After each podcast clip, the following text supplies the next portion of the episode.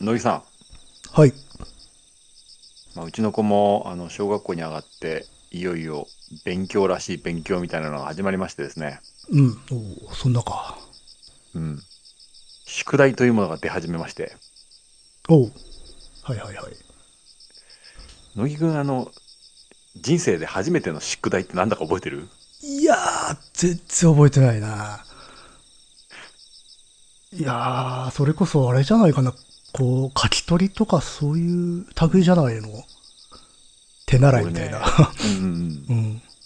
まあほとんどの人が小学校上がってから宿題ってものに出会うと思うんだけど うん。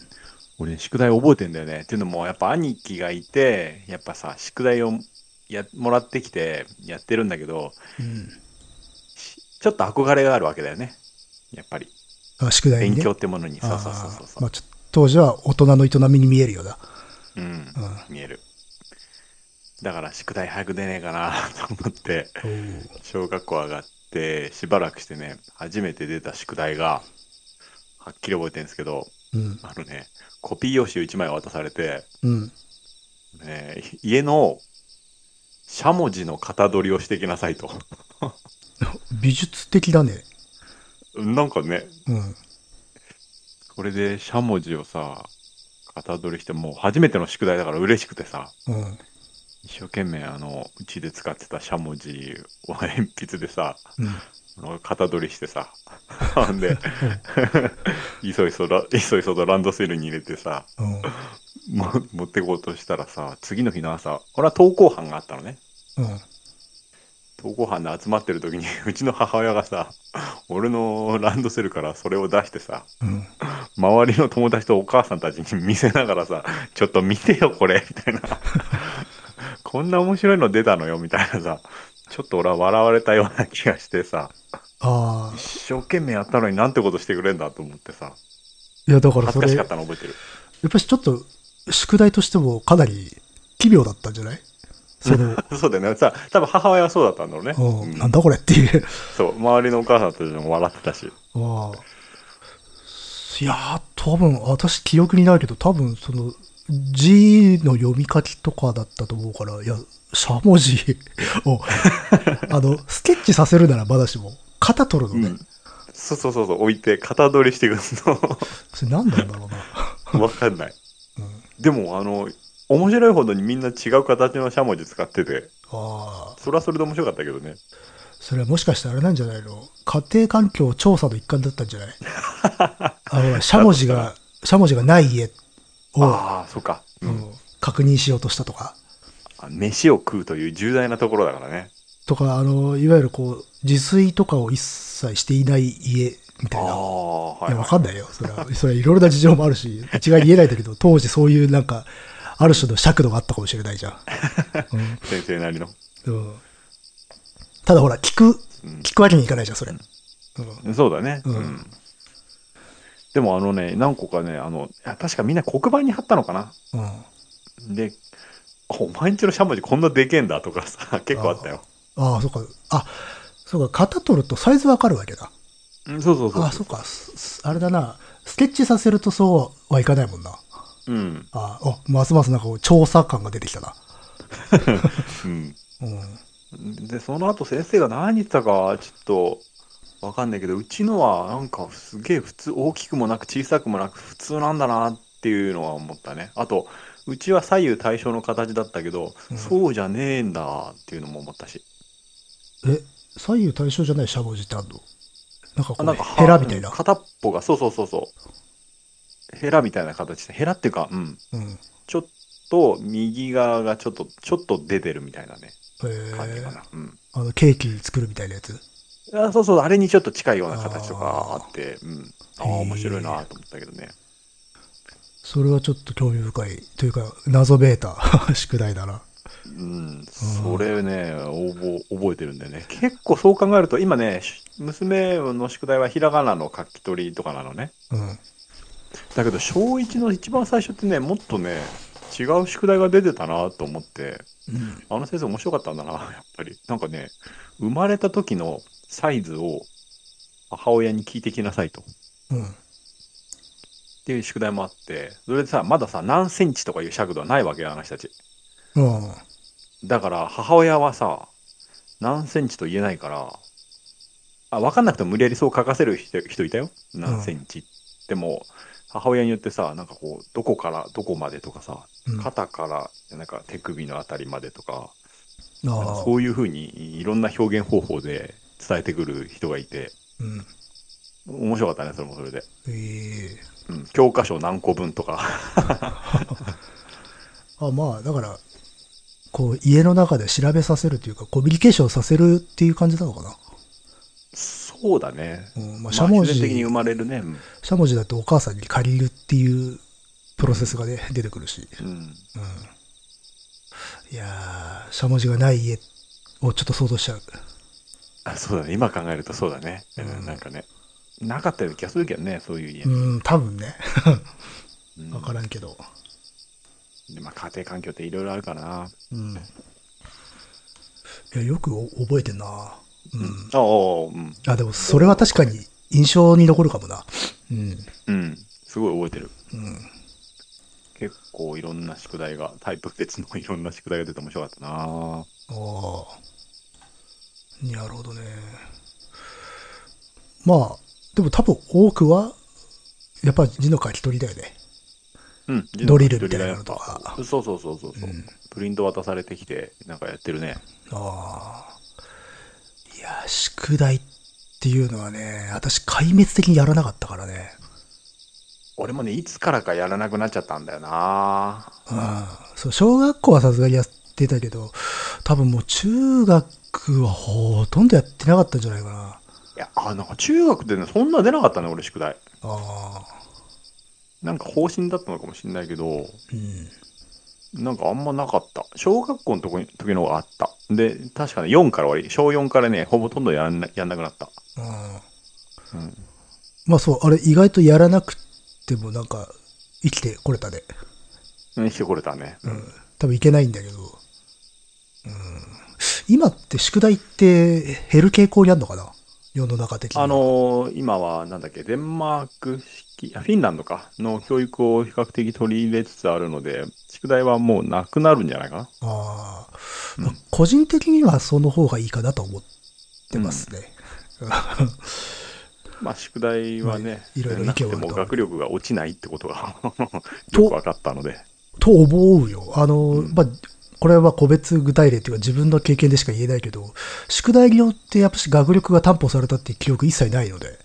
うん、ないですね。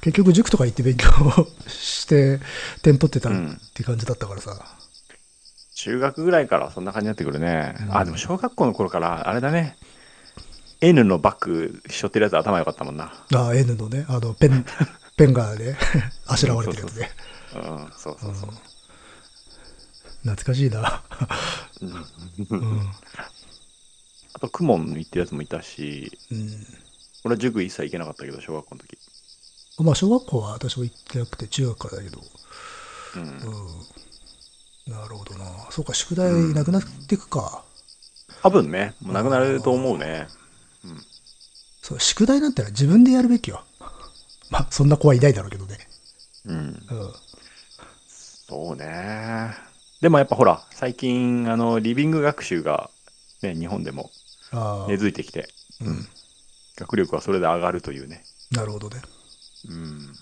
リビングでやった方がね。あ、あとさ、小学校の時って、なんか、シャーペン使っちゃダメだったあっ。たあったうね、そういうのあったよね。んうんなんか、それで大体 2B を使えみたいなさ、あれは謎ルール。あれ、どういう、こう論理的なコンあの、 意味があったのまあ、多分、あのー小学生の力でも、筆圧弱くてもほら、書けるじゃないですか。ああ、うん。で、削りやすいし、ほら、昔はさ、多分、ナイフで削ってたじゃん。そうね。うん。あ、俺、鉛筆削りも最初ね、禁止だったんだよね。え鉛筆す削ごりくない禁止で鉛筆使えって、なんか、あれじゃないのか、修行みたいだね、それ。絶対折るなよっていう。あの、いやいやいや、あの、あれあれあれ。あ、ナイフでナイフで削れってい。こいうそうそうそうそう。それはね、昭和あ昭まあ、昭 和か。ギリ昭和か。昭和 だよ。昭和です。うんえーそうそうそう。で、あナイーフで切る。あそれ削りやすいしね、多分。えっ、とね、多分ね、電動のさ、うん。鉛筆削り器あったじゃん。うんうんあれは禁止されてた気がする。うん謎だよね。まあなんか、少しでも苦労させるっていう、なんか思想があるよな、昔の学校あは。るねうん、どんなに意味がなくても。うん。あ、で、ほら近年、あのー鉛筆は小学生のうちは HB が一番売れてたんだけど、うん。最近 2B がダントツらしく。あそう。まあでも、なんでか知ってるわかんない。固有表がいいじゃん。最近、なんかゆニュースでなってたから読んだんだけど、あのー筆圧が下がってるんだってね。あ、今の子はうん、そうそうそうへえ、なんでだろわかんない。なんか、う。おう別に、ゲームとかやってたら筆圧が 手の力上がりそうな気がするんだけど。いや、そんなことはないだろ。キノコにしてる方が上がるだろ。 そっか。ああ、なんだろうね。でもなんかね、うん、筆圧が下がってるらしいですね。へえ、それはあれかな書く習慣が減ってるからとかっていうのあるのかなうーん、どうなんだろうな各種感でも子供の自分だと変わらないか、相対的には。多分ね、子供の時は変わんないと思うけどね。まあ基本学校で使わされるんだからな。うんああ。家とかでもまだほら、子供シャーペンとか使わない。すぐ折っちゃうしさ、うん。使っても。だから、ね。そんな変わんない気がするんだけど、でもそういうデータが、どどこだったかなへえ三菱だったかなんかどっか、そんなん出してたよ、調査結果。まあ、全然まあ、濃くいくのはいいんじゃないですか。うんうんうん。まあ俺も 2B 好きだし。ロケット鉛筆とかあったね。ありましたね。うんあああいうの今もあんのかねロケットはどうかなあとあれなのかなシャーペン禁止っていうのは、こう、細かいものが、パーツが増えちゃうからかな。写真を別で持たないといけないじゃん。うん。でもそんなに手間でもない気がするんだけど、でもあの、今うち小が小1だけど、まあ、今シャーペン使ったら多分すぐ折るね。ああ、うん。バキバキ折ってた。まあ、そういえば。うん、そ最う近。か。あとほら、食ったりすんじゃん。ああ、食うやついたよね。ああ、そうだよ。食う、シャー、あの、鉛筆の先っちょがなんか、なぜか食うやつと、食う、消しゴ鼻くム。そをお道具箱の中に溜めとくやつと、消しゴムのカスをあのあの机の穴の中に入れて溜めてるやつと、あとあのーフィルムケースに消しゴムとカス入れてデリ消し作ろうとするやつと。いたいた。フィルムケースがもうないよ。あ懐かしいね。ちょっとこれいかんだ。これ膨らむ な、これ。あこれ膨らんじゃうね、このままだとね。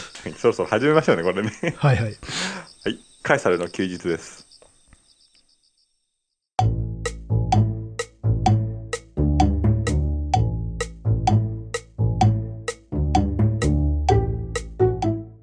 この番組は私ガガダニエルとクリエイターの乃木がサイコロを振って才能目のお題に沿ったトークをしていくトーク番組です。はいはい。はい、えー、なんか久しぶりなので そんな懐かし話で うん盛り上がっちゃいましたが、うん。ねええーおかげさまで、えー、うちの子供は元気にやっておりますが、すごいよね。だって、このポッドキャスト始まるちょっと前にう生まんれ、たんでしょ、そうそうそうそううだよ。んうん。ゾッとすそるの子がよね。 そうか本。当だよ。だからもう6年以上やってんのか。そうね、そういうことになりますな。はあ、全然ポジションが変わってないから、そんな気しないよな。なんだろうね、もうこの頭打ち 感。まあ、早いうちにあぶつかってそのままそうそうそうそう、うん。脳天をこすり続けてるっていう状態だけど、天井が低かったんだよね、 とにかく、まあ、いいんじゃないですか。うん。その天井に頭をぶつけてそのままというね。うん、えー、まあそんなわけで、また久しぶりになっちゃったけど、あのーアトリエの引っ越しがちょっと忙しくてね、僕。ああ、あの、引き払ったんですよね、あそこ、せっかくの。引き払ってちょうん。うん、自宅になったんだけどまたちょっと今度はしちゃんとあのーなんつうんだろう作業しやすいようにいろいろとシステマティックに、えー道具などを揃えて配置などを決め風水なども気にしながらあそうっすか、風水。おうあー道道具のね配置とか家具とか買ったりとかしてうん。やってたんでねもうほんと疲れたわうん、あーでまだ作業できてないんだけどねああ、うんあとはあれですねあのーステッカーが終了したじゃないですかはい。だから新しいなんかね、プレゼントを作りたくて、うん。制作をしていて、おおー次の配信にはそれを発表しようと思ってたんだけども、それがうまくいかねえんだもん。あまあ久々の試みだったからね、えーそうそう、久々の試みだったんで、ちょっとうまくいかなくて、ちょっと手間取っちゃってさ、うん、あ、これじゃまだダメだ、まだダメだと思ってるうちにね、どんどんどんどん伸びていくという悪悪循環で。まあ別にね締め切りなんかないっすよ、うんじっくりまあそうなんだけどね。うん、まあそんなんでしたよ。ちなみにそれはどういうものかまだ言えない感じですかああ、どうしようか。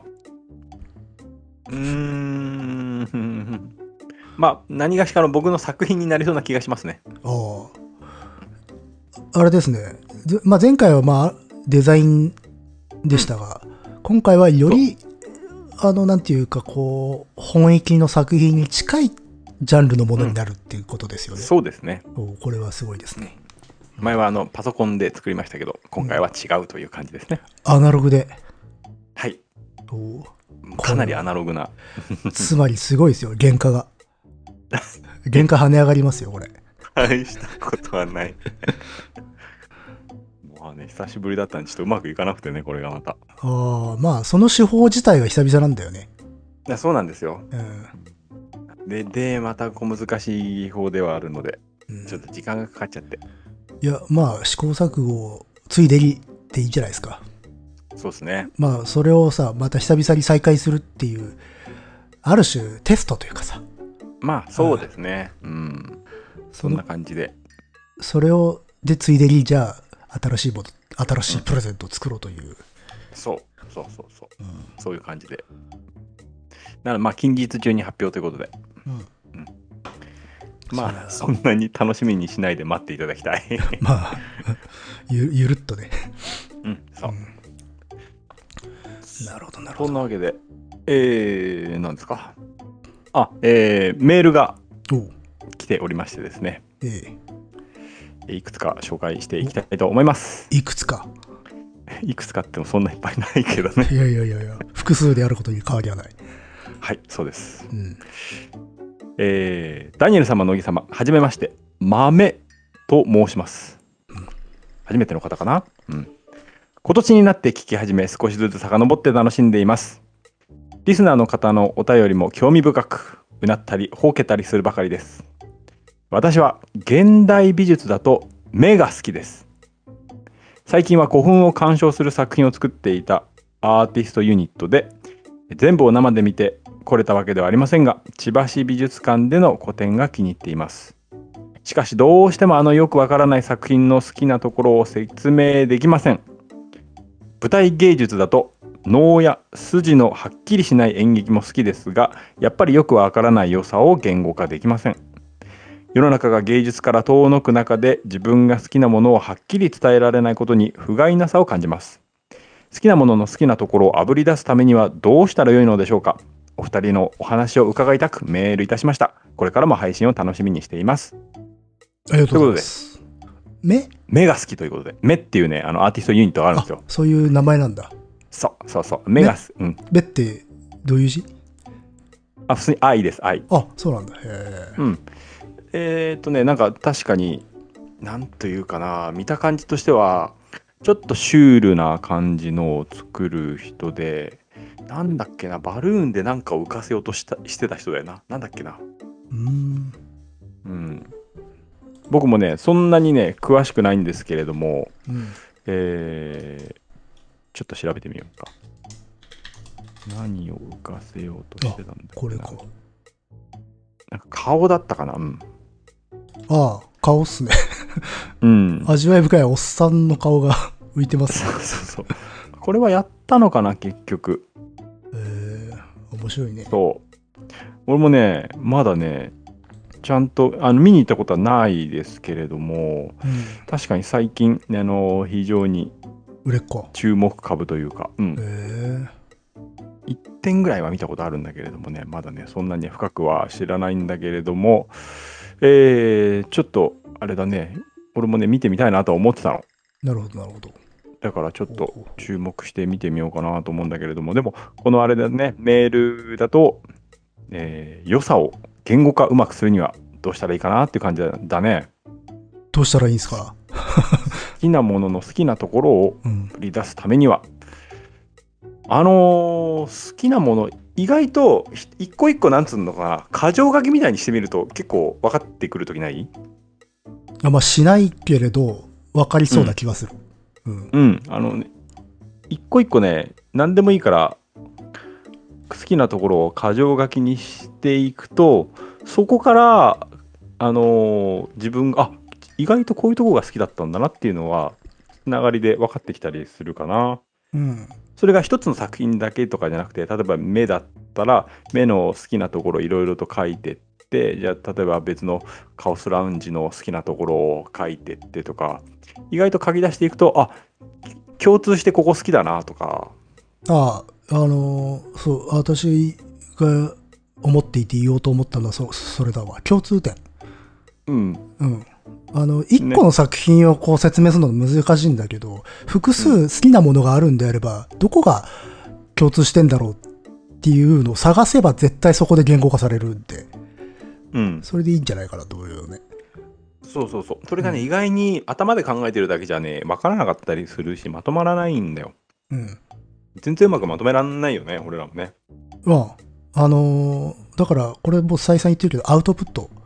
とりあえず、うんあの、思いつかないからアウトプットしない、できないじゃなくて、うんうんアウトプットしようと思わないと多分出ないからっそうていう。あとあの本当にね好きなところをねあ好きな作品とかについて乃木くんにこう喋ってたりするとうん自分の中で整理できてきてうん俺こんなこと考えてたんだなって前話したと思うけどそうそう、後追いで自分で後から気づくっていう感じなので、そううん、多分ね、出そうと思わないと多分出ないうん、かなと思うので、ポッドキャストやったらどうでしょ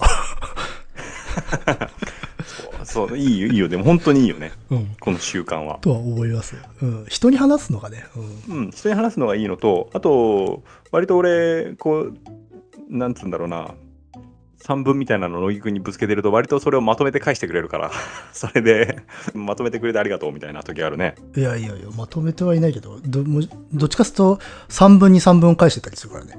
うん、それでもねいいんだよ自分では生まれない3分だもんそれはうん。そう。でもまあ多分、一番こう、理屈としては共通点探し、すのが一番手っ取り早いと思いますよ。うんうん複数の作品の自分の好きなところで、うん全部似てるなって思った時にどこが似てんだろうって、うんで似てる箇所が分かればもうその時点で言語化なので、そうだね、ううんん、おそらくはでそれを言葉にすればいいだけなんじゃないかなっていう気は個人的に僭越ながらします、 うん、あとは人に伝えるんであればもうね熱量ですねこれに限ります まあねあの細かいことをねこう理屈をこうぐちぐちぐちぐちっと言い続けてでもね結局でいいんだよで済む時があるっていうそうそうん熱量熱量とにかく熱をぶつければいいと思います、俺がこう中あの中心になって話してる回とかあるけれどもあの聞き返してみても俺大した内容言ってねえなっていうのは結構あれ例えいばやダムドとかもあれあのレディオバードマンとかも熱量だけなのであればいや、まあでも一番言いたい部分が熱だけっていうのが一番構造としてはいいんじゃないそれを理屈がくるんでればいいわけで。そうだね、そっから先はもう一番核ねにあるのはねそっから先実は言葉ないですっていう方が説得力がありますからね。そうそう、うん熱ただ全部が熱だとこう伝わらないから、まあ側をね、側に言葉をまぶまぶすっていうのは大事かもしれないですよね。うんうんそうなんだよまあ、とはいえ、あの、私も自分でちゃんと言葉にできてると思っていないので、答える側の立場ではないんですけ どね。うん乃木くんは答えていいと思うけどねいやいやいや。俺はちょっとダメだな俺は熱ぐらいしか言えないなっっていう感じでですてね。感じで、うんね、えーまた何かあったら送ってくださいねぜひありがとうございます。うもん、美術ファンはレアですからねいやいやいやいや。えーもう一ついきましょうかねはい。えーメタラあなんか HN メタラっていうのは何なんだろうね HN?HN? うん HN? なんだろうね。 HM だったらヘビーメタルかなと思うんだけどもそうね。うん。うん HN メタラーのジゴロウと申します、えー桜川マキシムの荒ぶる毒舌ポッドキャスト評論家であるジャス氏が絶賛していたこともあり数ヶ月前より聞かせていただくようになりましたその後ドハマりして過去作を全部聞き更新を待ちに待っている有様ですお二人のトークにより音楽美術歴史の知識欲を150%満たしてもらっていますその知識欲の満たされる感覚以前にも感じたことがあってそれは山田礼礼二ですかこれはなああ、漫画家のね、山田礼二さん。うんうんの「ヤングサンデー」というニコニコ動画の番組でしたあー漫画家で画家の山田礼二先生が3人の仲間たちとサブカルから美術、えー歴史について毎回一つのテーマについて23時間最長6時間えーしゃべくるというものでカエサルとすごく近い方向性を感じましたラファエル全波クリムト手塚治虫親鸞等は、えーこの番組きっかけで新たに勉強しましたお二人も機会があれば一度聞いてみてください乃木さんに一つお願いがあります、うん鎌倉仏教ではないですが空海特集お願いします、でかい。天才天才と呼ばれてますがエロを肯定したり最長と喧嘩したりえ最長これ最長。うん違うの最長と喧嘩したりちょっと一休と被りませんかぜひぜひ大長編空海よろしくお願いしますめちゃめちゃこれからもえースーパースターや。これからも応援しています更新されたら必ず毎日マッハで聞きます無理せず末永く続けてくださいということでえーありがとうございますありがとうございます初めての方お二人ということまでた、桜川マキスムさんのええからの経由そうのなんで、いや、よくいろいろね、提供していただいて、リいスやナ本当ー。ほんここからね流れてきた人いっぱいいるんでもう本当ねにえありがとうございますと いう、あ山吹色のお菓子をね、そういうことねまあまあまあ。うん。いやーもうほんとね、えー感謝感謝ですね桜間が牧島さん。いやあのー聞くんですけど た確かにあのーこき下ろされてるのとかあるじゃないですかあ、そうなんですか。あの他の番組とかね。ああ。あ、なかなだからかねハードな、ハードな批評だからが。ねそうあのねちょっとね恐ろしくてね聞けないこともあり でも結構聞いてるけどね、うん、ジャスさんとあと他何人かでねやってるんでね。ああ。うん、いやいやいーやあれだけありがたい喋でれすねたらな羨ましいけれどもうん。ありがたい。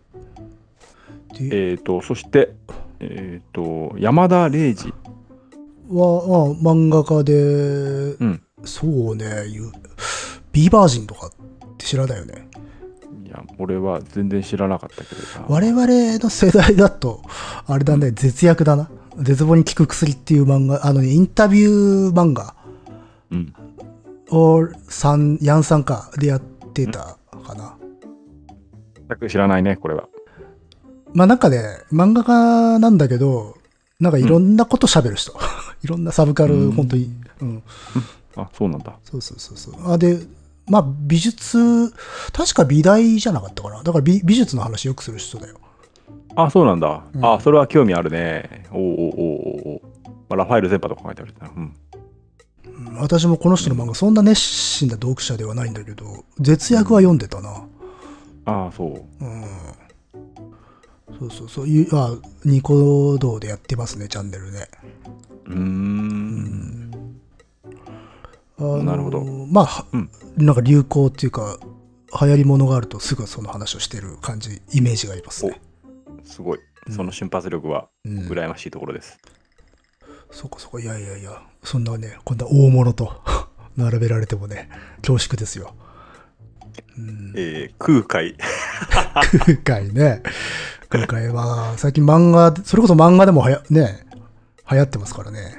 あそうなのあうんだっけ、うん、空海と最澄、うんうんの話でねあの二人ほらあの同じ時代の人でうんあの交流もあったからさ、うんうん、で喧嘩もしてるのは確かだからねあのお経の貸し借りで、うん、いやーこれはすごいですねうんまた我々なかなかドメジャーなところというかね、うんうんでででもまあ機会があればうんどこかで触れるかもしれないですうね、んうん、そうだねお坊さんは最近触れてないもんね、そうねお坊さんは触れてないうん一頃最近ね、うんまあつってもまあに日蓮さんとね一休さんぐらいなもんだけどまあそうねまあでも確かにそうね。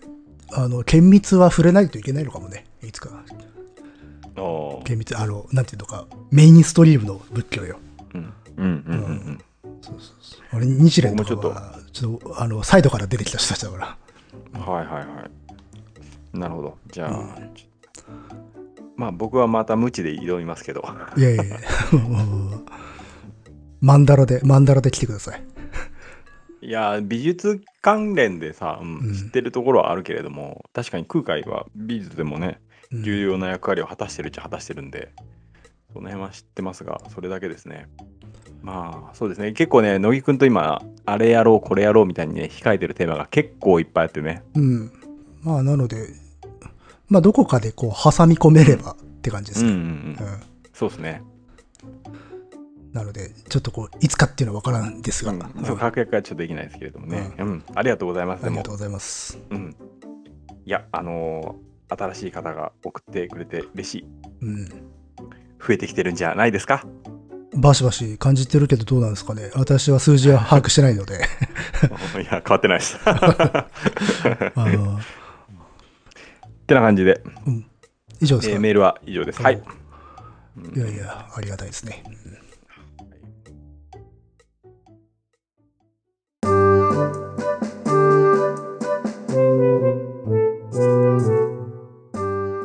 ね、あのトークテーマは増やしていきたいところではあるんですけれどもね、うんあのまあ、変わったことといえば、最近、まあ、アニメをたくさん見ているというそうですね。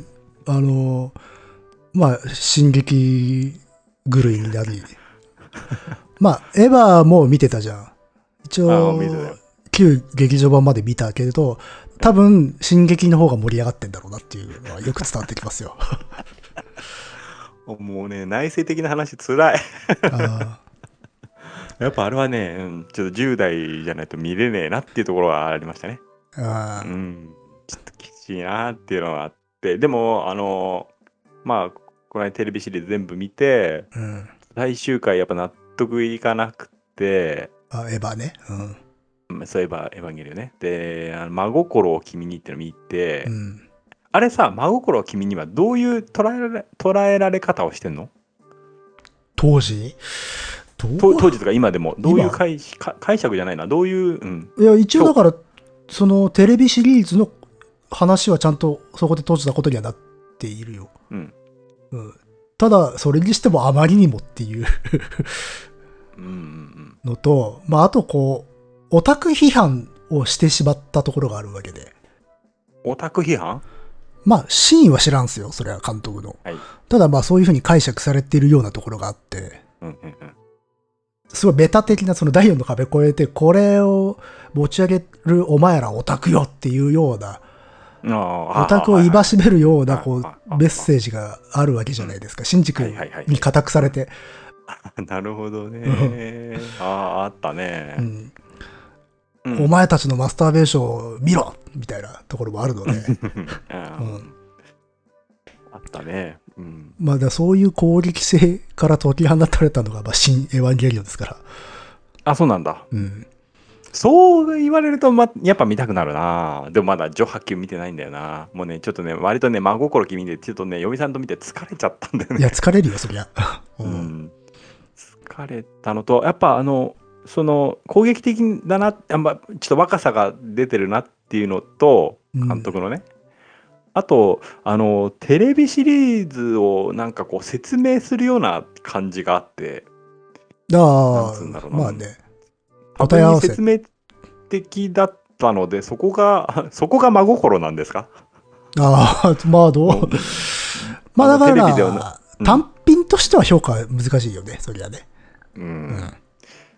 テレビで分かんなかったおめえたちに説明してやろうかなそれが真心だぜみたいな感じ わかるけどうんまあちょっと人ね疲れちゃったね、うんまあ、人類補完計画ってこういうもんですよっていう、うんそうそうそうそうそう、うん感じ一だった応ね作品なので、うん、そうそうあじゃあそういうふうに思ったのであれば少しこう冷却期間持たして、うんあのちょっとほとぼりが冷めた時にシーンを見ればいいんじゃないですかジョハそうキえジョュハキューあジョハキまュあ見た方がいいんだよねでもね、うんもちろんもちろん、うんあのジョねハキューでシーン行った方がいいね、うんジョハキューは基本的にあの世界観ちゃんと点灯させてるんでへーで、歯からもめ明確に変わってくるので、まあ一応見ないあそうなとんだっていう感じですよ。うーんなるほどなるほど うんで、その、うん、旧劇場版のやだみをこれでもかというふうに感じた状態であれば、上半球シーンは見れますので大丈夫だと思いますよ。そうか。あー逆にじゃあよかった。あ逆にね、うんうんうんそれを聞くと安心するけども、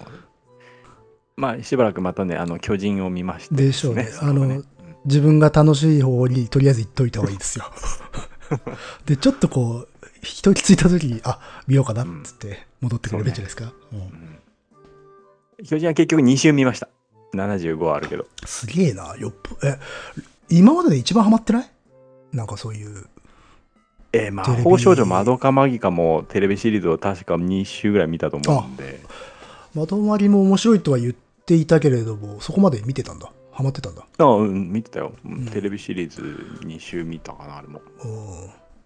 進撃は、えっ、と、シーズン1、2、3でファイナルシーズン見て、ファイナルシーズンちょっともう一回見なきゃなと思って、ファイナルシーズンもう一回見て、あ、これやっぱ最初から見なきゃダメだなと思って、最初から全部見ました。ああ。す すげえな。で、その後なんかね、いあれだな、見たアニメで言うと他、なんかいろんな人になんかおすすめを聞いて、で、なんだっけな、約束のネバーランドが面白いですよっていうことをあ教あ、タえられてイトルはね、知ってるけど、見てはいないですね。で見て 完結してねえじゃねえかよと思ってまあでも、面白いんじゃないですか。うんまあ面白かったけどね、うん、あとは「フリクリああ、フリクリ。っていうのもまた古い。あまあ、」うんエヴァともつながりますね。うんでも途中でちょっとやめましたねあ、そう。ああ、まあ、癖強いからね、あれね。うんうんそうだねなちょっとね今は見れなかったですねあそうっすかあこれ20代の頃なら多分好きなタイプだなあーっていう感じはあったねんちょうど我々が学生ぐらいの時のアニメだからね、あれ。うんうんあの頃うんその多分当時見てればそれなりにハマったと思うああ。うん、まあね、まあ、 しゃれてましたからね。そうですね、うんええあとはまあでもやっぱやっぱ巨人見たくなるな今は、ああ。まあもう、ハマったっていうことですよ、それは。うん、そうねだからもうほんと冬まで待てないよもそうで すか。あうちょっとまだコミックは手出してないんだけどね、うん、出したいけどちょっと時間取られるからなと思ってもうねちょっとね巨人があの正直ちょっと仕事に支障が出てきたん でそうそう 封印あもあう、うん、ちょっとまあ、うんここまで封印しようかなと思うけどあ。いやいや、仕事に支障をきたさないとダメですからね、やっぱ。まあね、うん。なんとか時間を作ろうとするもんね。うんそうそうそう。そうですよ。確かに。なんか見てんのある今。今、アニメは見てない。あ、そう。うん。今ね、ドラマを見ている。あ、ドラマ、おお、ドラマですか。珍しく海外ドラマを見ている。お、それはネットフリックスとかえー、っとね、Hulu で今見てるかな。おお。うん。あのーバビロン・ベルリンというね、んババビロン・ベルリンというドイツ、ドイツのドラマを見てます。おお。これ全然、あのー新しくないんだけど、2017年とかなんだけど、第1シーおズうン。おうおがうで、今ね、多分第4シーズンが今年ぐらいにやるのかな。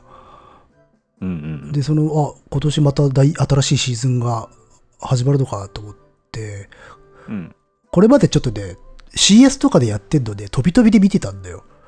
うん。で、でも、新、新しいシーズンが始まるのであれば、ここいらでガツッと全部まとめてみようと思って、今、見ておるところなんですよ。うん。いやー、あのーすごいですね、このドラマね。あ、すごいですか。な何の話なんですか、それ。これで1920年代のドイツを舞台にした、まあ、ノワールっていうかね、まあ、ミステリー、サスペンスだね。サスペンス。うーうん。ん。あのじゃもうあ、うん。うんえっ、とね、1929年が舞台なんだけど、うん1929年のドイツが舞台の、まあ、こう、サスペンスとか、スリラーなんて、うんもうそれだけで面白いじゃないです か。うん。まあ、乃木くん好きそうだよね、まあね。そうそうだかだらね、もう、時代背景を鑑賞するために見てるようなとこある、うん、確うかに。んうんうんなるほど ね。そうああ、それは好きそうだね。まあ、ちょっとフィルムノワール、うん20年代ドイツだからバイマールドイツなんだけど、バイマール版フィルムノワールみたいな感じで、うん。刑事ものなんだけど、うんまあ、これすんげえなんかややこしい話のドラマで結構ね、ちゃんと見てないとわかんないんだけど、うん。私まだ第2シーズンの途中までなんで、全然ペーペーでおおなんだけど、まあ、一応これ、あの、バイ、あの、バイマール、第一次大戦後のドイツの政治体制をバイマール、バイマール政府って言うんだけど、そのバイマール時代の、あの、警察、刑事さんが主人公で、風紀課の刑事さんなんですよ。ん風紀課。ふってことはあの思想といやか、えっ、とそういねう、あの、わいせつとか、おうおうおう、うんああももろ風紀だじゃん風紀ビンンランド、そうそうそう。うんはいはいはい最初はね、そのなんかね、いわゆるブルーフィルム、ポルノフィルムうんのなんか取り締まりをする任についていて、うんそれであのーまあ、あるそのポルノフィルムを作る人たちをこうガサ入れて取り締まったりとかしてるんだけど、実はその刑事さん本当は、あの、ある特定のフィルムを探して、その捜査に当たっていたと。ほうほうほうで、もともとケルンか。ケルンの刑事さんなんだけど、ものベルリンに赴任してきて、で、その赴任してきたのも、実はそのある一つのフィルムを探し当てるために。うんうんそのフィルムっていうのは、あのーケルンの市長さうんんが脅迫されていて、犯罪組織に。その脅迫のネタ、うんはまあ、要はスキャンダラスなものが映されてるポルノフあィルはいム。はいはいはいはいはいそれをこう抑えようと。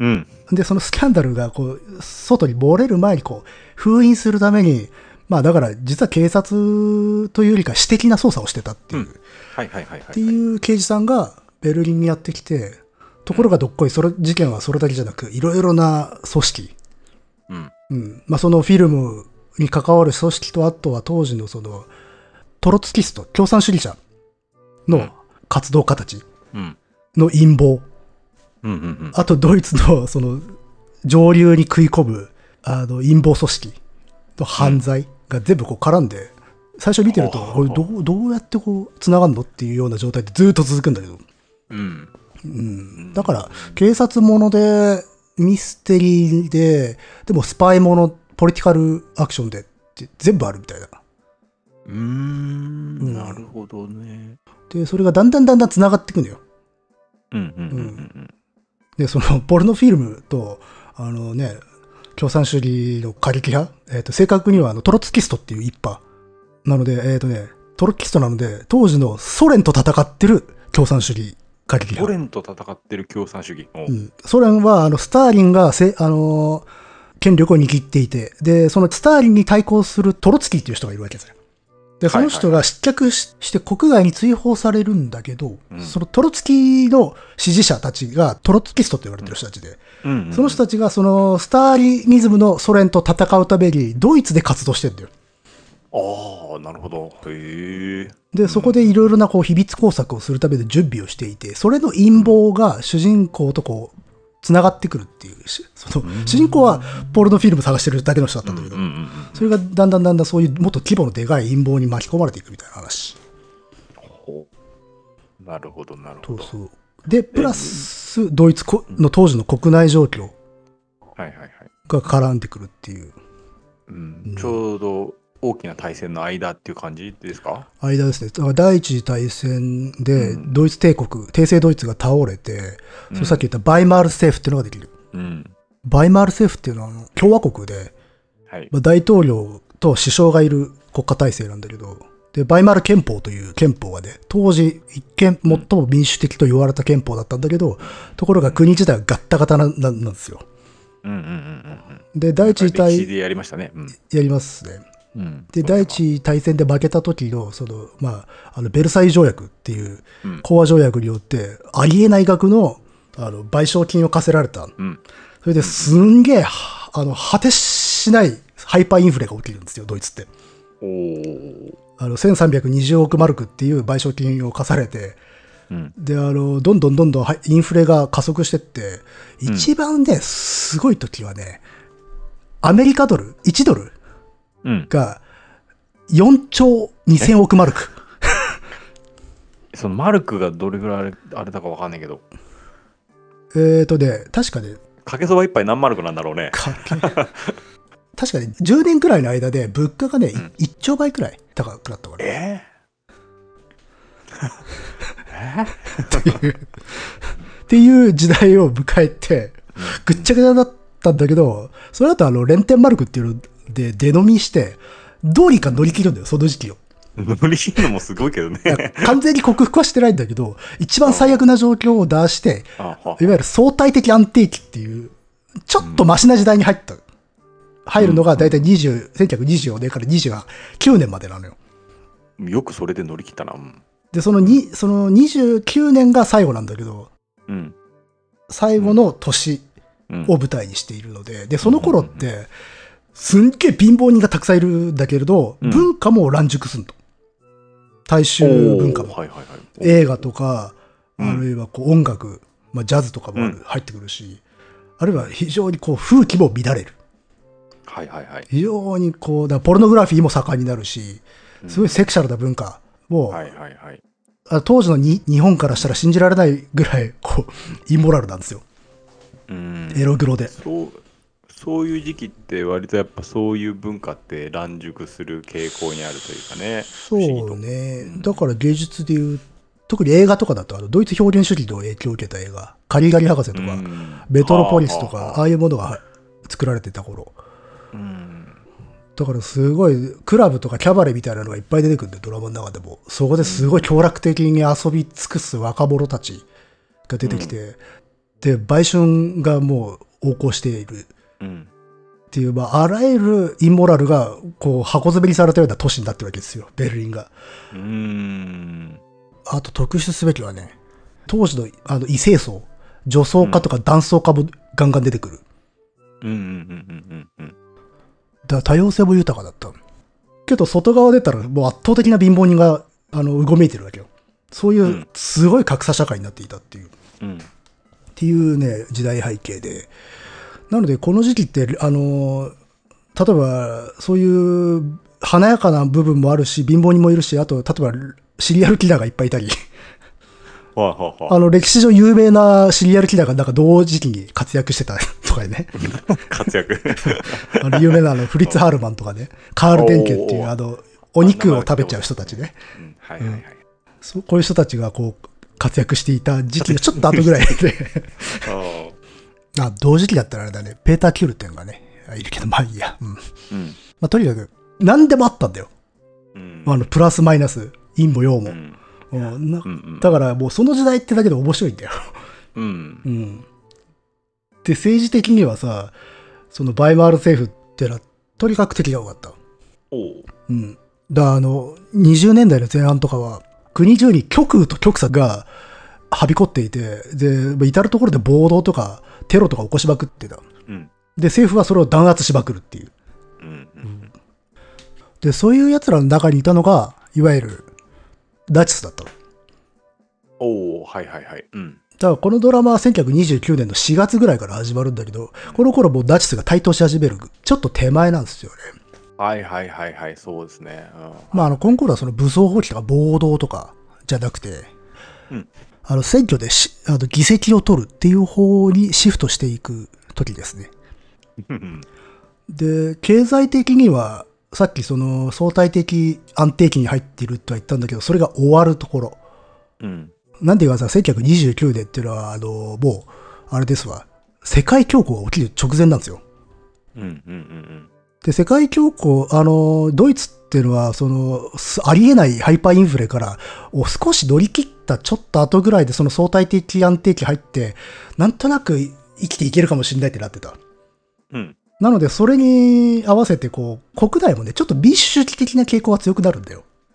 な、な、な、なんんて。民主主義的な。あ、はいはいはい。それまでのドイツって民主主義、マジクソだぜっていう状態だったの。うん。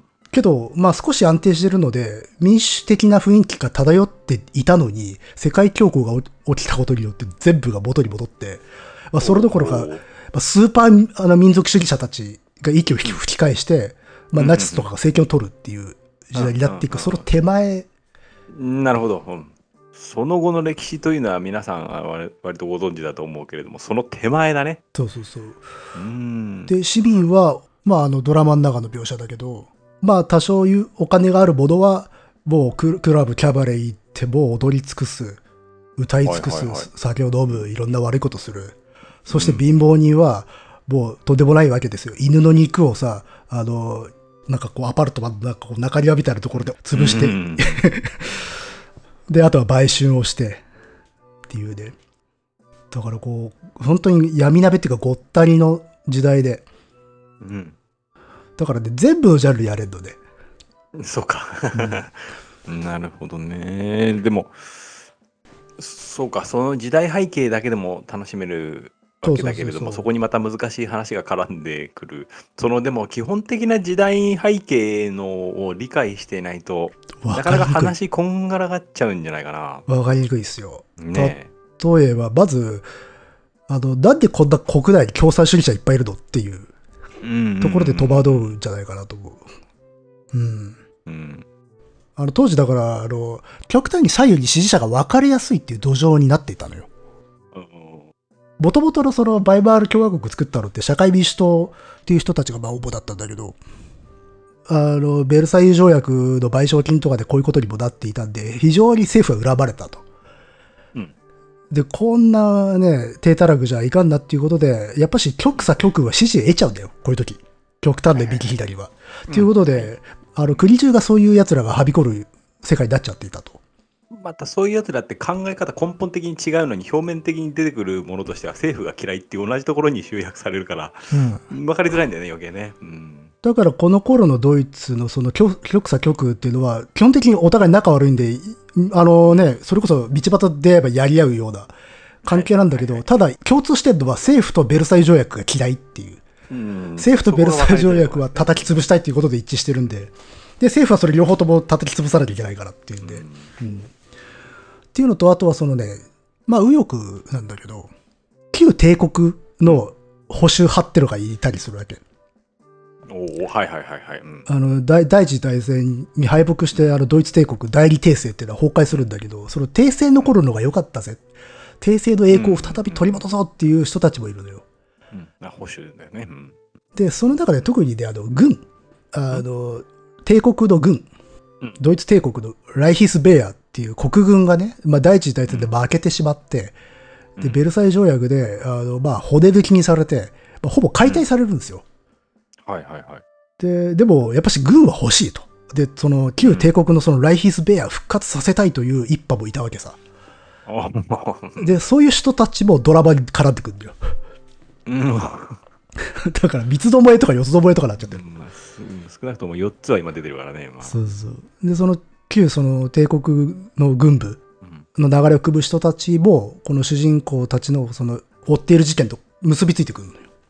うんそれで、これはどうなるんだろうねっていうことで。だから、まあ、全部出てくるっていう。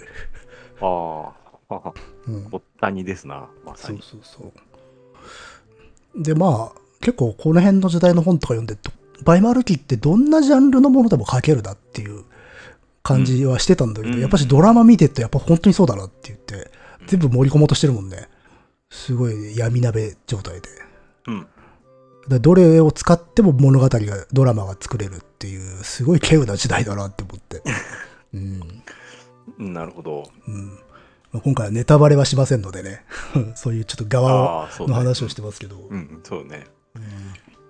いやだから面白いですね。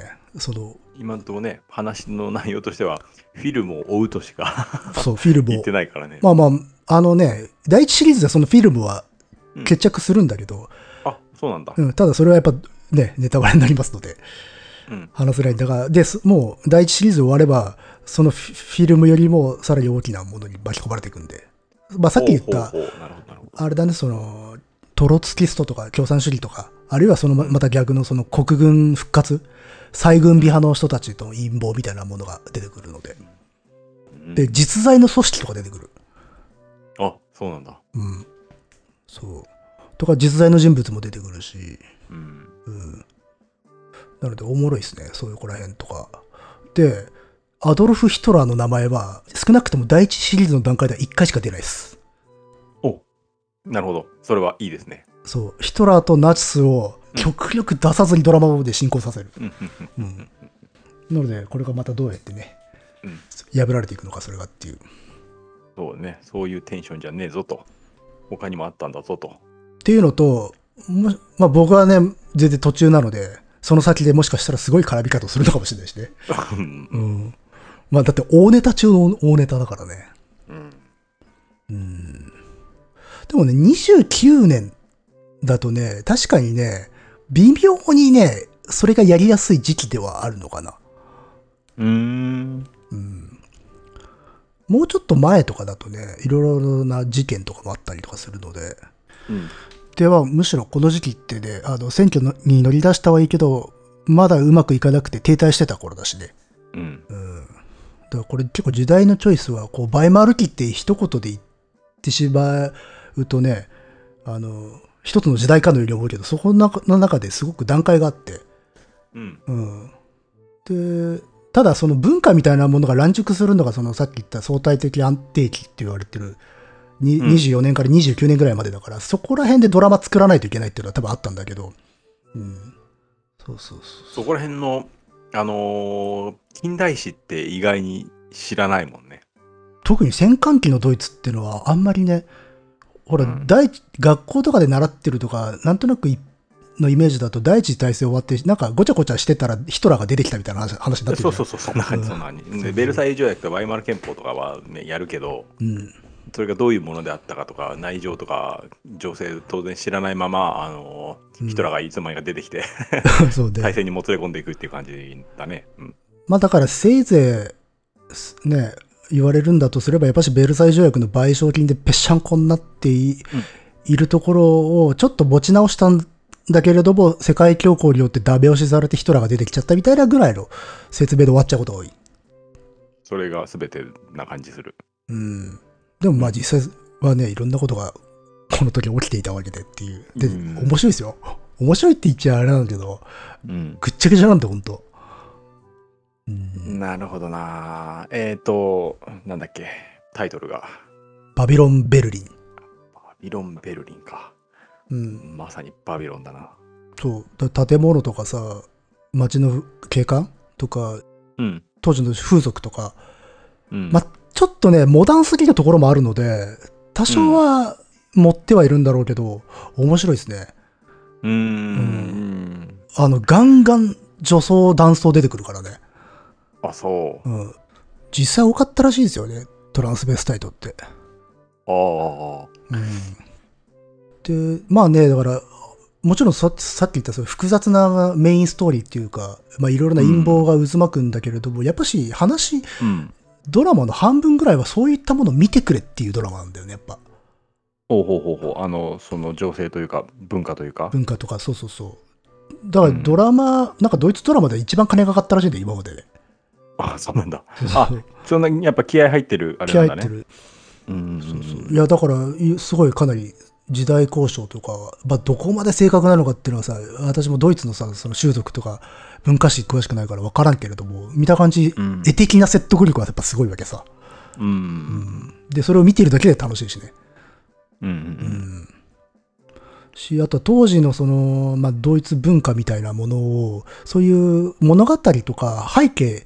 のビジュアルだけじゃなくて演出とかにもすごい組み込むのよほうほうほうだからあの、オープニングがね、ニヤッとしちゃうんですよ。おそうなんですかあのね、オープニングのね、タイトルのデザインがね、ちょっとどこかあの、メトロポリスのオープニング風なんですよ。あメトロポリスといえば野井さんがかつては一番のフェイバリットに挙げていたそうそうそ映う。画ですねもう、ニヤッとしちゃうよね。ああそうん。で、ちゃんとあの、こう、タイトルがはけて、で、本編入るときに、あの、サークルがこう、ううん広がってって本編が始まるっていうさ、昔お の、ー映画のね、はいシーンはいがはねいってはいういはいうん。で、エンディングはね、あれですよ、バルタ・ルットマンなんですよ。おうはいはいはいエンディングのえんあのスタッフロールの背景で、もやもやアニメーションが動くんだけど、明らかにバルタ・ルットマンなんですよ。へえ てか、多分あれ、まんま一緒じゃねえかな。あれ、オーパス2っていう作品があるんだけど、うんそれとほぼ同じデザインのアニメーションが動く中に、こう、スタッフロールが入ってくるっていう。うんで、あの音楽が流れるんだけど、すごいかっこよくて、それは。あずるいなっていう。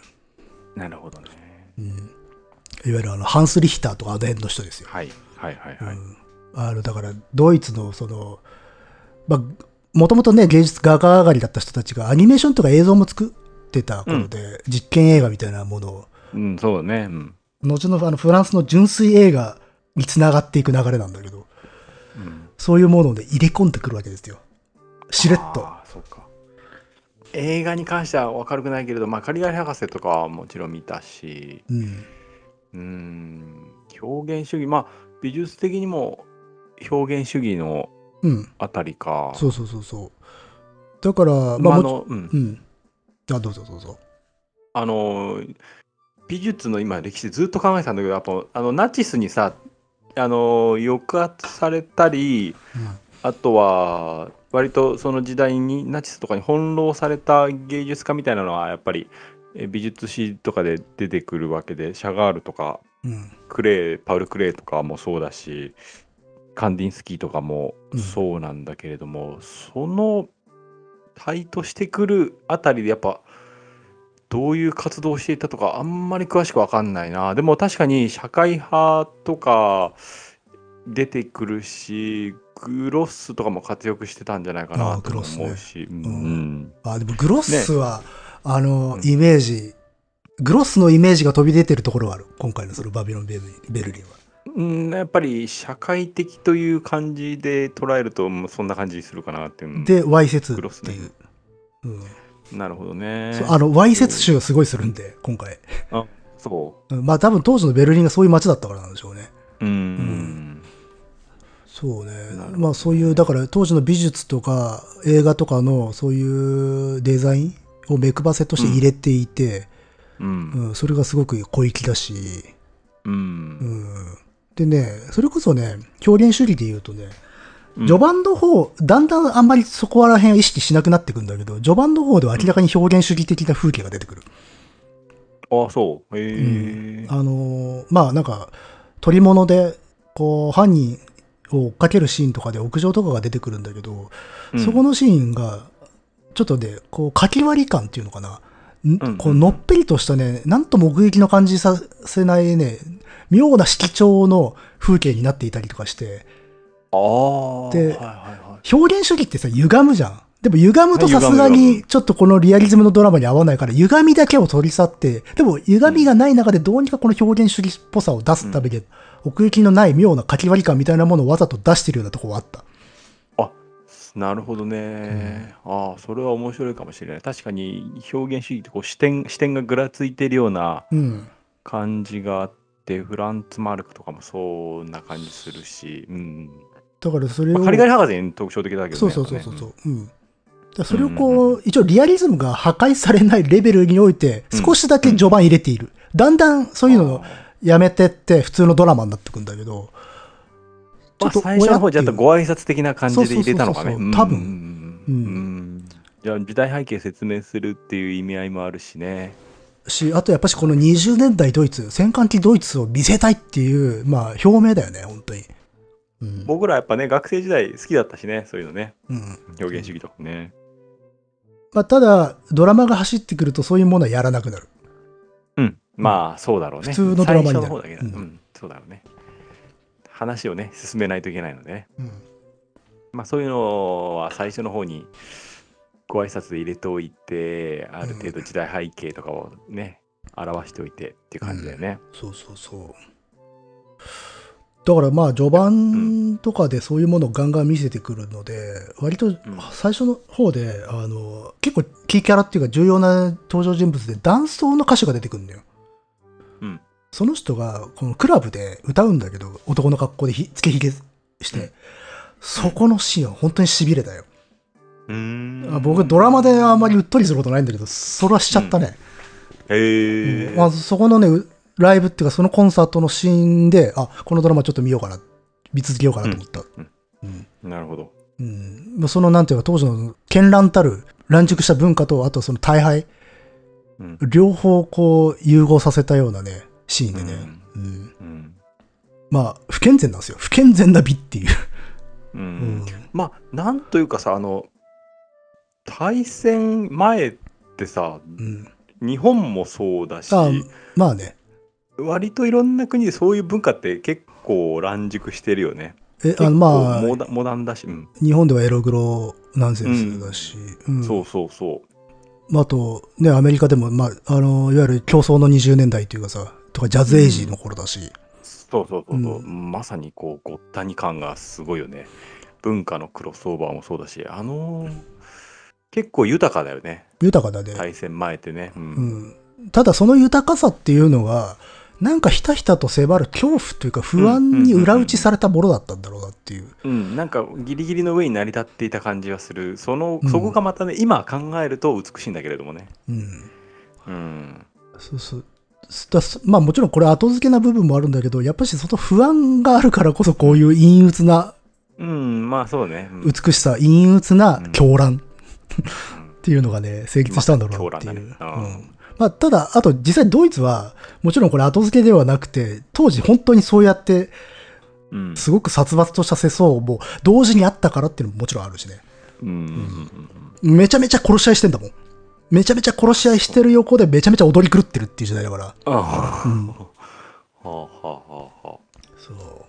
だからね、この戦艦機、バイマール機のドイツっていうのはね、すごいパンドラの箱感がすごいんですよ、やっぱし。あううんん全部があったんだろうなと思っちゃう。うんううんんそしてそれは破滅に向かうんだよ。うんうん。だかそうだ、そうなんだよな。らそういう、まあ時代背景自体がもうその物語、シナリオの骨格になるんだよな、もう。それだけでね。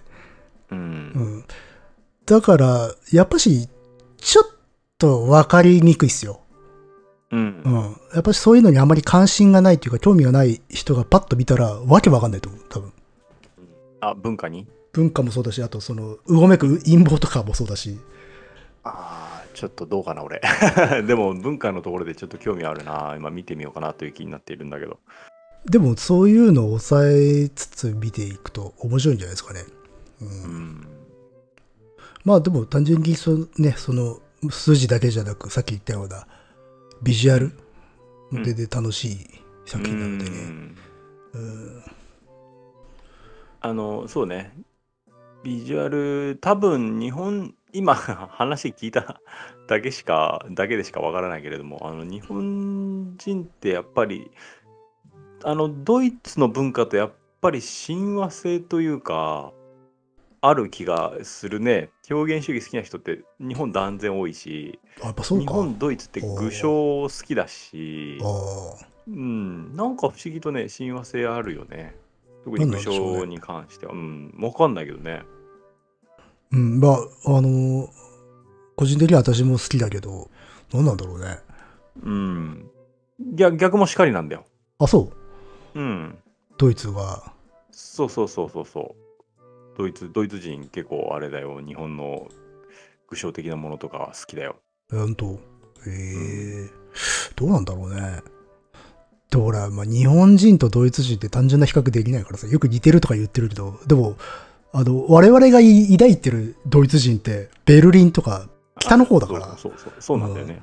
あの、な、ね、南ドイツの方とか、バイエルンとかはまた違う気質で、うん、うんまあうんまあ、日本もそうだけどね。まああ、もちろんそうそう。日本だってね、うんあの関西と関東でまず違うっていうところはあるし。違うね。うんけどまあ確かに日本は、そっか、ドイツのそういう美術とか文化が好きな人が多いっていうのはあるのかもね。多いっていうのは、まあ、実感としてはあるかな。うん。うん。なるほどね。まあ、あ、あとそうそうそう、少し言い忘れたんだけど、やっぱし第一次世界大戦の影っていうものはちゃんとドラマの中で刻みつけていましたね。うん。ということは、やっぱりそ、それは、後々の対戦につながっていく、なんというか。うん、まあ、やっぱ対戦、第一次大戦でまず傷ついた人たちなので、うん。あの主人公が刑事なんだけど、この人刑事なんだけど、その第一次世界大戦で兵士として参戦して、いわゆるし、あのー戦争神経症、今でいう PTSD になっちゃった人だ。ああああで、だから発作とか起きるんだよ。らで、それを、こう、抑えるためにモルヒネをやって、モルヒネ中毒になっちゃってる。うんああ、はいはいはでい。薬中なんだよ、完全う。ん、はいはいはいはい。当時としてはね、うん、あったことでしょう、いろいろなところで。そう。で、ヒロインは、あの、一応、それのなんか助手役を務めてくる女の子がいるんだけど、この人はあの日雇いであのベルリンのその警察署のなんかジムみたいなことでバイトしている子なんだけど、うん夜は売春婦なんだよ。ああ、だから、主人公が役中で、ヒロインが売春婦っていう、うん、い粋なドラマですよ。それを粋と言えるの。でもまあこれつまり当時やっぱこのベルリンに落ちてる影っていうボードをちゃんとこの2人にまとわせてるんだよね。ううんん でしょうね。うんそこをちゃんとごまかさない。やっぱ主人公だけ綺麗にっていうのじゃこういう物語って成立しないだろうから。う。うんんでも私はただ本当にあれですけどまだ全然途中なのでうん、そう、そのようですね。そうですなのでなるほど。まあただ現時点ではおすすめですようん。え、それは、シーズン1って何話ぐらいあるの8話 ?8 話。うん、でシーズン1だけだと実は物語ほとんど完結してなくてそこからまた続きます、うん、なるほうどん。というねまあそうシーズン12は全然旬じゃないんだけどね、うん、うんうんうん。もう3までやっているからそうか。うそれはあの当時のね美術とか、まあ、文化、うんドイツカルチャー知りたいとか好きっていう人はじゃあ見てみるとうんいい感じかね。うんん、全然いいと思いますよ、うんそうねまあ僕はこの20年代の映画をちょっと何本か好きなのがあったからね学生の頃から、それでやっぱし、うんなんとなく親近感があってっていうのが、うんうん、うん乃木さんの学生時代のその好きだったあたりっていうのはなんか映画これまで話したことあったっけまあ多分チラッチラッとしたとは思うけどまあ、うんメトロポリスとか、まあ、カリガリも好きだったしまあてかフリッツ・ラング M とかね、うんはいはいはいあの辺とか、ね、名作コーナーにあるやつね。そうそうそうそうそう、うんああいうものをね見てましたからね、うん、それらが作られた時代っていうだけでまともじゃねえなっていう 映画見ても思 うもんこれ作るやつらまともじゃねえだろうなっていういやはるかにまともじゃないよね本当今今の今から見てもね。うんまあやばいなカリガリはねまともじゃない話だしねあれはうん、まともじゃない人の視点だからね。うんだから僕はあれだもんね表現主義なんていうのはさ絵から入ってないからねやっぱあのー表現主義ってやっぱりなんていうか映画とかの方が多分大きいんだろうね。一般的にはそうかもねうん表現主義ってね言われたらねうんやっぱし映画ってイメージ強いと思うよ、 俺がなかったんだよね。まあやっぱだ美術っていう感じがしたけどやっぱ多分一般的には映画とかの方があれだろうね。ううんん大きいだろうね。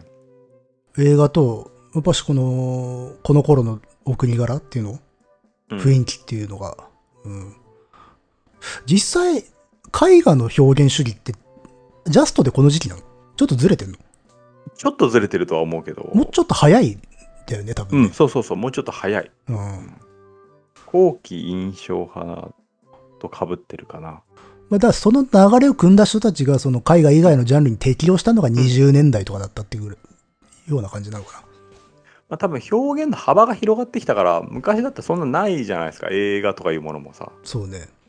だから表現者の中でも表現の幅が広がってきたので、えー当時は絵画でしか表現できなかった世界観を映画でもできるぞということで幅が広がっていった時代でもあると思うから、まあ、まさに。に乱熟ってことでもあるんだけど、うんまあだからその中に、そうね、その中に映画がうんかすったっていうか、うんいやいやこれもやってみようかっていう。うん、うん、だとは思う。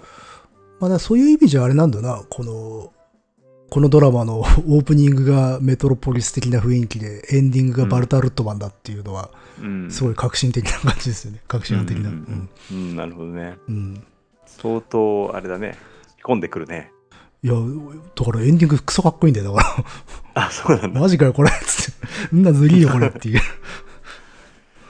で、その、さっき、あのさ、クラブでの男装の歌手が歌うシーンにすげえ痺れたって言ったじゃん。うんその時の曲がエンディングで使われるんだよ。その曲に合わせて、あの、バルタルットマン風のアニメーションが、こおーうんう、もやもやもやもや動いてるってうーいう。んかなっるこほいいなどーっていう。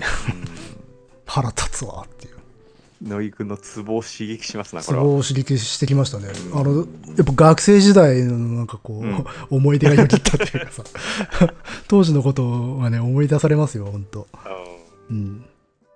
だからこれ、いいじゃなあれ、いですか20代とかで見てたらやばかったんだろうね。うんやばかったと思うんですよ、うん俺ね。うん。それが。今もうちょっそうと、割と冷静に見てるけど。う。うんん。いやいやいそうだやな。うんまあ、美術とかもこの辺の話してみたいですね。なんかね。うん、難しいなって今ずっと思ってたけどね。 うん、うん。そうね。うんまあ、表現主義もろに表現主義というより表現その表現主義に影響を受けた人の方が好きっていうのがあるから、意外に元祖はそうでもなかったりするんだよね。うん。うんまあ好きだけどやっぱり、うんまあ、さっき名前出したような人とかうん。エミール・ノルデとかも好きだし、うんうん、やっぱりね根底に流れる暗さみたいなのもあるよね。そうね。暗いね。うん、でもそういうのがさ、作られていながら、すごい凶楽にもね、向かっていくっていう。うん、うん。うんで、まあ映画つながりで言うならばね、この後こういうものはさ、例えばさ、レニー・ギリフェンシュタールの意志と勝利みたいなものに結びついていくわけだよな。何それ知らないんだけど。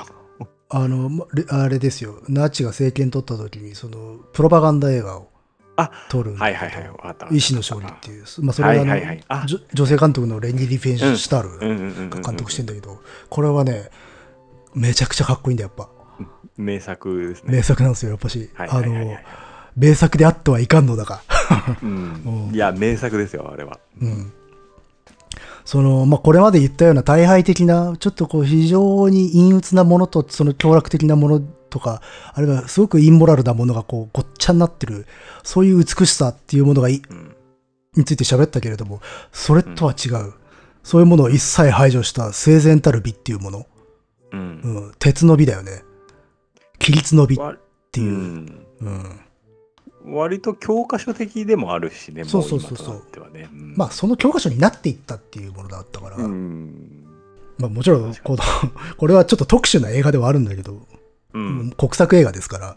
うんただ、この、要は、美的感覚うんまあ、あの、リフェンシュタールってね、その、1920年代はもう20歳代ですから、そこの文化飛び込んでった世代だっただろうから、うんその美的感覚をその年代に育んでいるんだよね。うんで、この人は山岳映画とか自然の美しさみたいなものを後に撮るようになるんだけど、で、そこからその後に規律の美を撮るっていうさ、うんすごいふ振り幅だなと思いますよね。うん。うんだから本当に興味が尽きない時代ですよ。この十数年間は。うん。うんもう本人の主軸はどこにあったんだかわからないよね、もうね。うん。まあ、リーフェンシュタール自身はもともとダンサーなので、肉体から美を想像する人だったんだよ。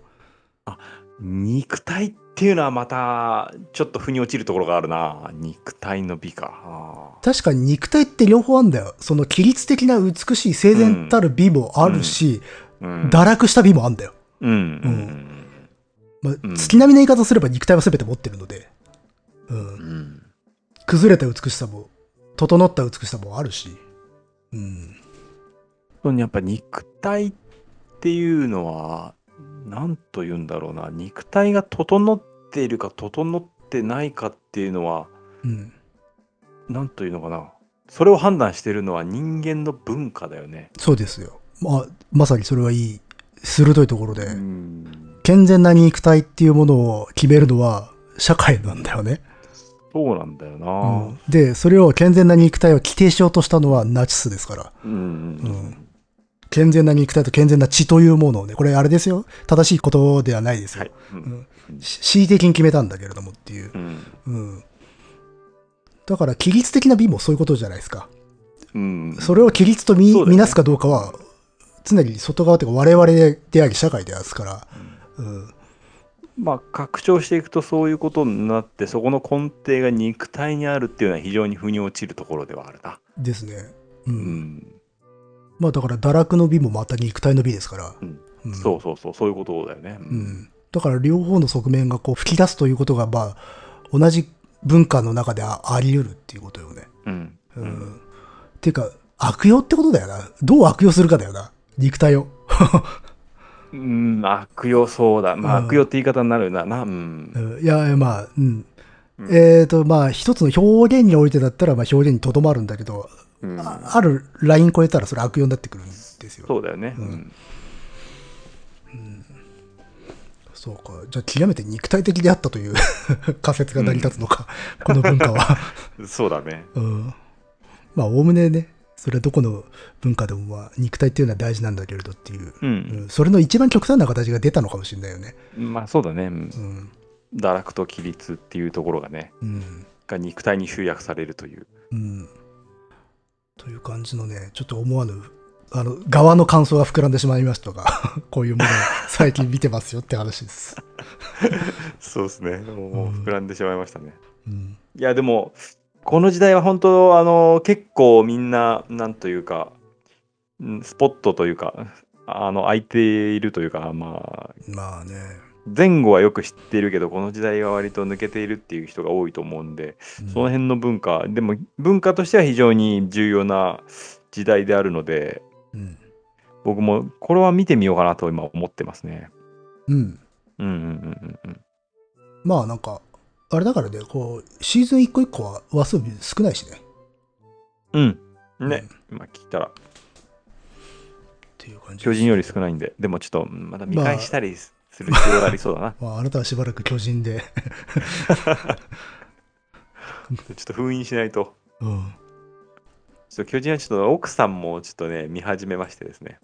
夫婦でハマっちゃってんだね。うん、奥さんはね、あのね、えー、と今まであの「エヴァンゲリオン」を一緒に見ようということでうん、映画シリーズまで全部見ようねってことであのお互いテレビシリーズを復習してたのね。うん。俺も全部見て、ノクさんも見て、ノクさん、真心を君にを見た時点でもう脱落したんだよ。それはもう、ちょっともう、うん無理だわってこの、うん、この年で見てられない わ、みたいな。なんでお前の話を聞か、なんでお前の話を聞かなきゃいけないんだ、みたいな。ああ内省的なのは辛いと。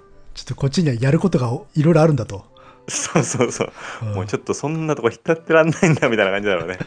ああで、巨人をさ、ちょっと進めたら、巨人は進む進むっつってた。ああまあまあ、ちゃんと、ちゃんとしたストーリーってことなんじゃないですか よ。見てないのであれですけど、後半は。いやもううんいやーすごいですね。本当あれもん、いつから最後まで考えてたんだろうなっていうふぐらい、おううん、伏線を、この伏線を今回収するのかっていうのがあったりね。すごいなーと思います。そうなると私も再開したくなってくるね。やっぱね、ファイナルシーズンに行った時の驚きというか、うん、超面白い。もう、後半に行くにつれてどんどん面白くなってくんだよな。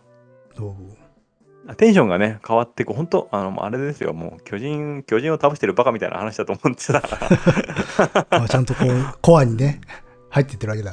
全然違うんだよ。そしてもう、えーファイナルシーズンになったとは、かまってちゃんがもう、いろいろとやってくれますかああ刺さってくるら。。もう、あの新生かまってちゃんのね、ファイナルシーズンのオープニングはめちゃくちゃかっこいい絵と含めて。おうほんと、ほんと、まあ、あれ申し訳ないけれども、もうあれだよ、新生かまってちゃんって、もうもう中二病に詰めた、なんかニココレみたいな連中だと思ってたら、いや、まあまあ、それが売りでし たからね。いや、もう、あんなにね、素晴らしい曲を、うん。えー書いてくださると いう。なるほど。あーもうあれがあれもう本当もう日中も頭にも回っちゃってダメですよねもおうう鼻歌を歌いすぎて子供まで子供まで覚えたよ、おういいじゃんか。まあ、これはあれだね。じゃあ、やっぱ漫画も買うことになるんだろうね。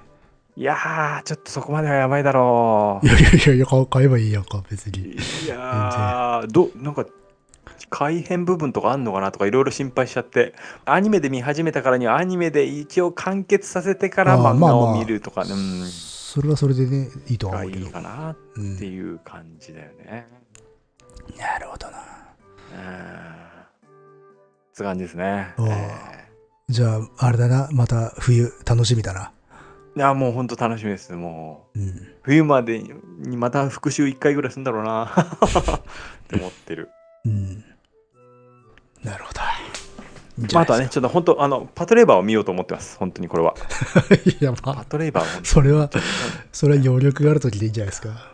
いや、もう本当なんかいろんなところに誘導されたりとか、アマプラで見れなかったりとか、もう本当にわけわかんねえんだよ。どうやったら俺にパトレーバーを見せてくれんだいや、まあ、なんかあの、あれじゃない無料体験とかで見ればいいんじゃないそうだな。Hulu とかに無料があれば Hulu 見れるのかな。フールあったかなあるあるかもね。まあ、無料体験どこもあるからね。うん。うん Hulu でい見れて、無料がの期間あったら、ちょっとそこで見よおうあ、フールちなみに、バビロンベルリーもありますからね。う。ああ、そうだよね。うん。 Hulu で見てんだよね。ちちなみに、ネットフリックスでバービロンあんのかなどうだろうね。ああ、ないかも。ほうほうほう。ないな。あ、ネットフリックスはない。マジか。あ、アマゾンプライム。ああ、ーそれダメだレ、レンタ金ルだかよ。かるやつだ。うん。レンタルだ。そうこそうれそう金かかんねえな300円取られるよ。300円い取られや、る。それはきつい。あ、ちょっと見れねえじゃねえか。じゃあ、じゃあ、フールの無料で、パトレーバーと一緒に見たらいいんじゃない 見んのか厳しいなあ一話、一話だけ見て、あ、こんな感じか、つって。うん。あなるほどね。うんそんなでも聞いちゃったら見たくなっちゃうんだろどうだろうね。それはわからんけどね。うん。うな。うん。何せ、あの、本当に途中まで、各物語繋がんないから。あ、そう。うん。俺、こいつらは何こいつらどう絡んでくんのっていうのはずっと続くからさ。 うん。まあ、まあ、一つ一つは面白いとは思うんだけど。うん。まあね、まあでもちょっと、パトレーバーは見ようかな。ええ。まあ、DVD 持ってますけどね。 私あ、、持ってんのそうか、それを送ってくれりゃいいんだよ。 郵送で。郵送で、 この時代。うんそう、最近ほら、直で会ってないからね。そうそう。そうなん、全然合ってないね。う、もうん年単位で合ってないなって。まあ、そうね。最悪、それもあるかもしれないですね。うん。まあでも、とりあえず Hulu だな。確実に行けるときに Hulu に加入して、うん。無料期間で見るか。うん。そう、意外とね、ネットフリー、フール、どっちかにしかないとかっていうパターン、本当多いからうね。ん、結構あるんだなうん。だから両方入るんだろうね、みんなね。うんうんうん。そうだね。うまく、うまくやられたな。うん。ってな感じですかね。はい。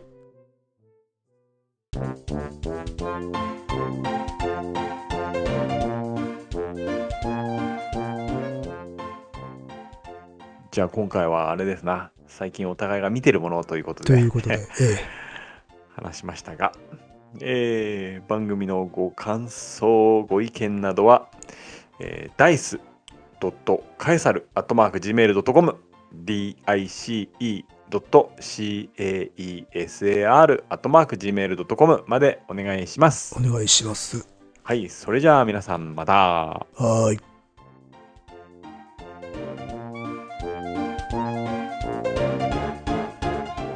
ゾッとするね。